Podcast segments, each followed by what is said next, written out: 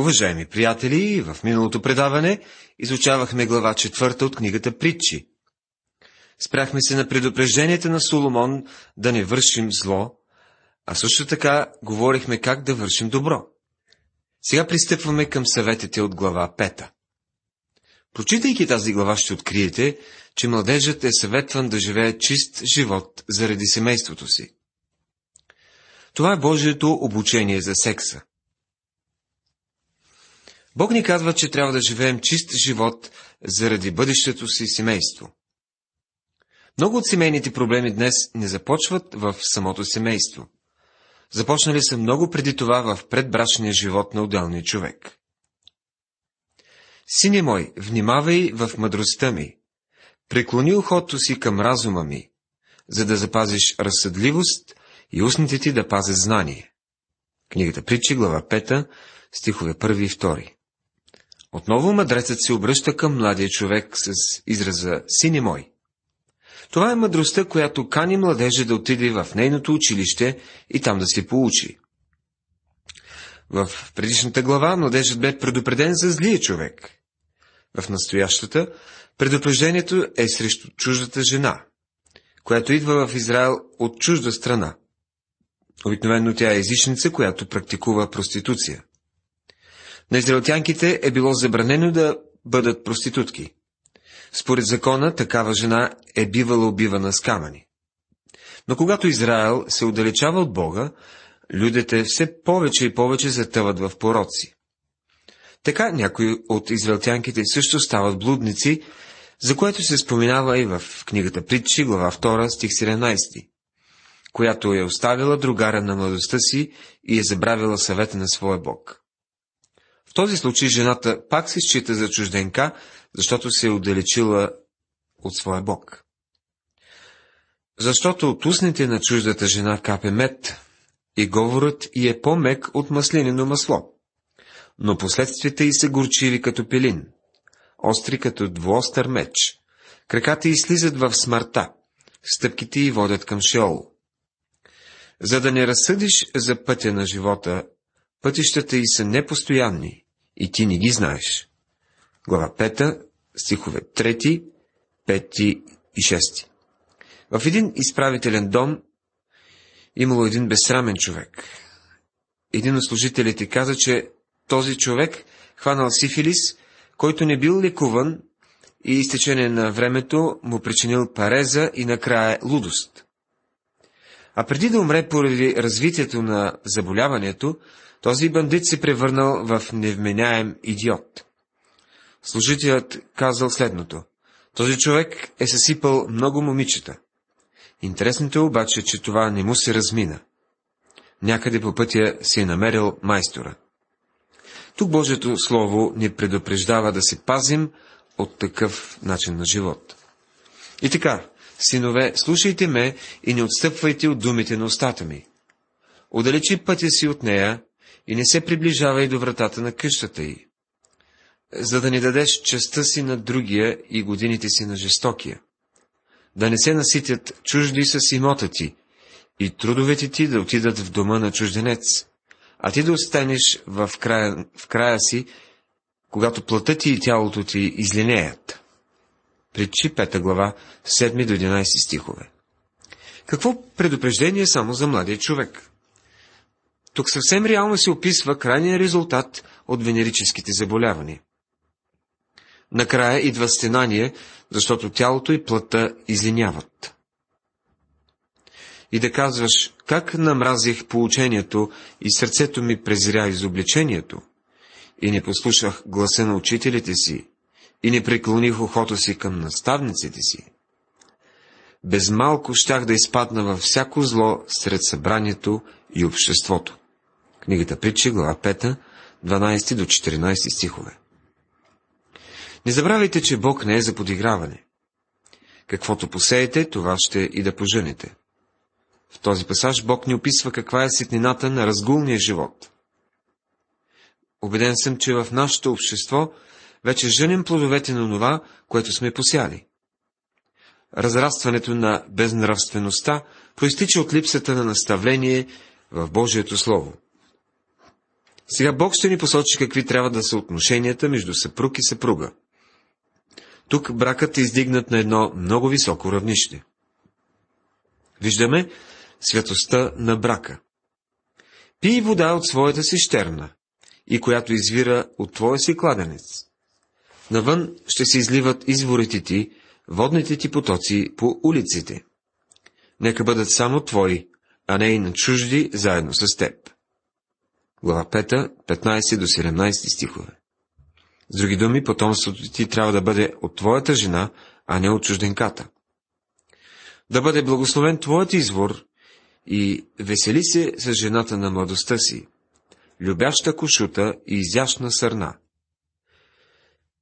Нека нейните гърди те опиват по всяко време и винаги се възхищава от нейната любов. Книгата Притчи, глава 5, 18 и 19 стихове. Тези стихове описват любовта в брака. Божието Слово ясно дава да се разбере, че физическата близост и сексуалния живот в брака трябва да бъдат осветени и поставени на по-високо ниво. Някога да си говори за тези неща беше табу. Забелязвате ли как Бог описва физическата близост в брака? Той издига до най-високото равнище. Не забравяйте, че бракът е постановен от самия Бог и е даден на човечеството за негово добро и благоденствие.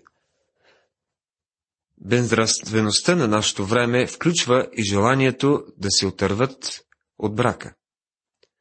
А за Божието дете, християнското семейство, е отражение на връзката между Христос и църквата. Няма по-възвишена и по-свята връзка от тази. Затова е толкова страшно да виждаме как дори християнски семейства се разделят. И не става дума за единични случаи, а за масова практика. Това трябва да накара църквата да падне на колене пред Бога и да разбере какво не е наред.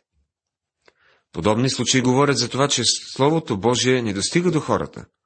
То не повлиява и не завладява сърцата на тези християни.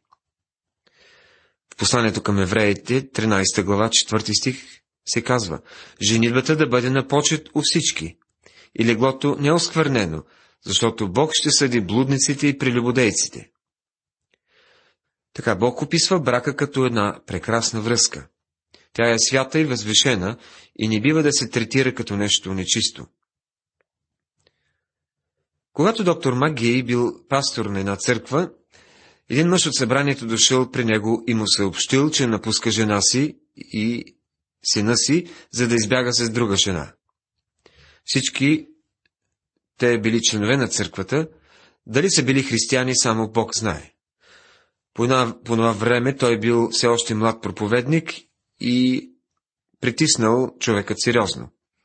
Възнегодувал и му отвърнал, да не би да си опитваш да ми отнемеш спасението.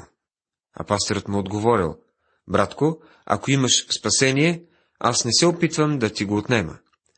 Но едно ще ти кажа и искам да го запомниш.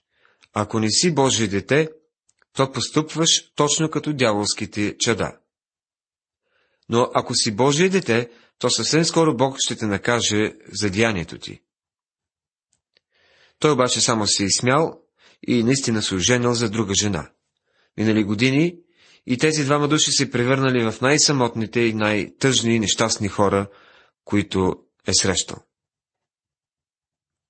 Петър увещава съпрузите да съжителстват с жените си според познанието. Така е записал той в първото си послание, трета глава, седми стих.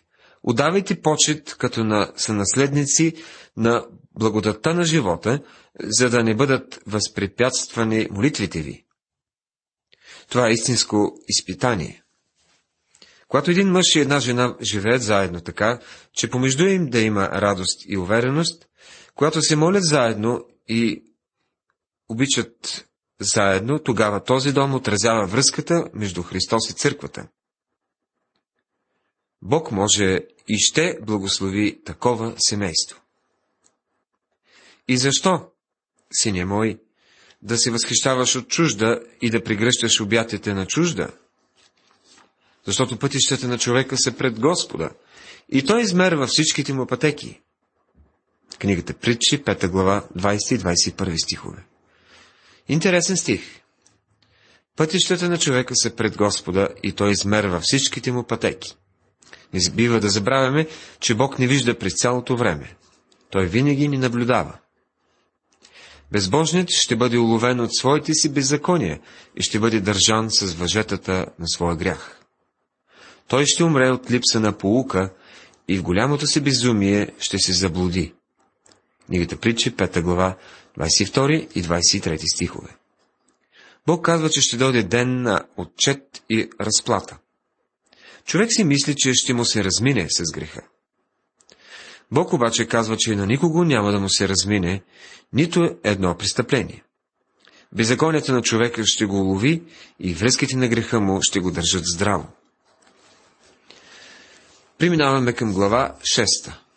В тази глава са застъпени доста различни теми. Началото започва с съвет, подходящ за сферата на днешния бизнес, както за християни, така и за нехристияни. Както виждате, Бог е дал чудесни съвети за цялото човечество, за спасение и за неспасение. Сине мой, ако си станал поръчител за ближния си или си дал гаранция за някой чужд, впримчил си се в думите на устата си, уловил си се с думите на устата си. Глава 6, стихове 1 и 2. От тези полезни принципи за бизнеса се споменават две неща, които са полезни за всяко време. Внимавайте, казва той, когато гарантирате за някого и никога не ставайте съдружник с непознат човек.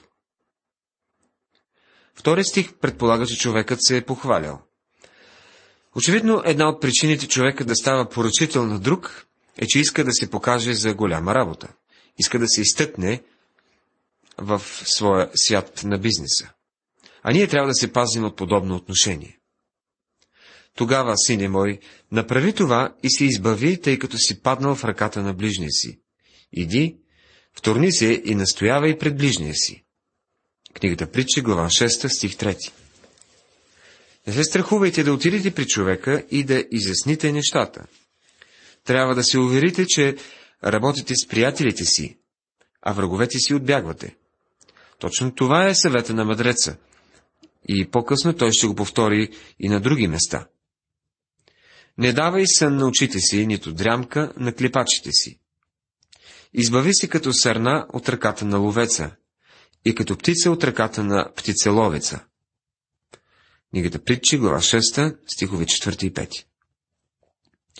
Не отлагайте, побързайте да оправите положението на време. Ако сте станали гарант за някого, то вие сте като една птица, уловена в капан. И това е предупреждение към вас. Сега ще видим и положителната страна на ситуацията. Човек не само трябва да бъде благоразумен в делата си и в думите си, но и трябва да се получи от мравките. Иди при мравката, ленивицо, виж пътищата й и стани мъдър.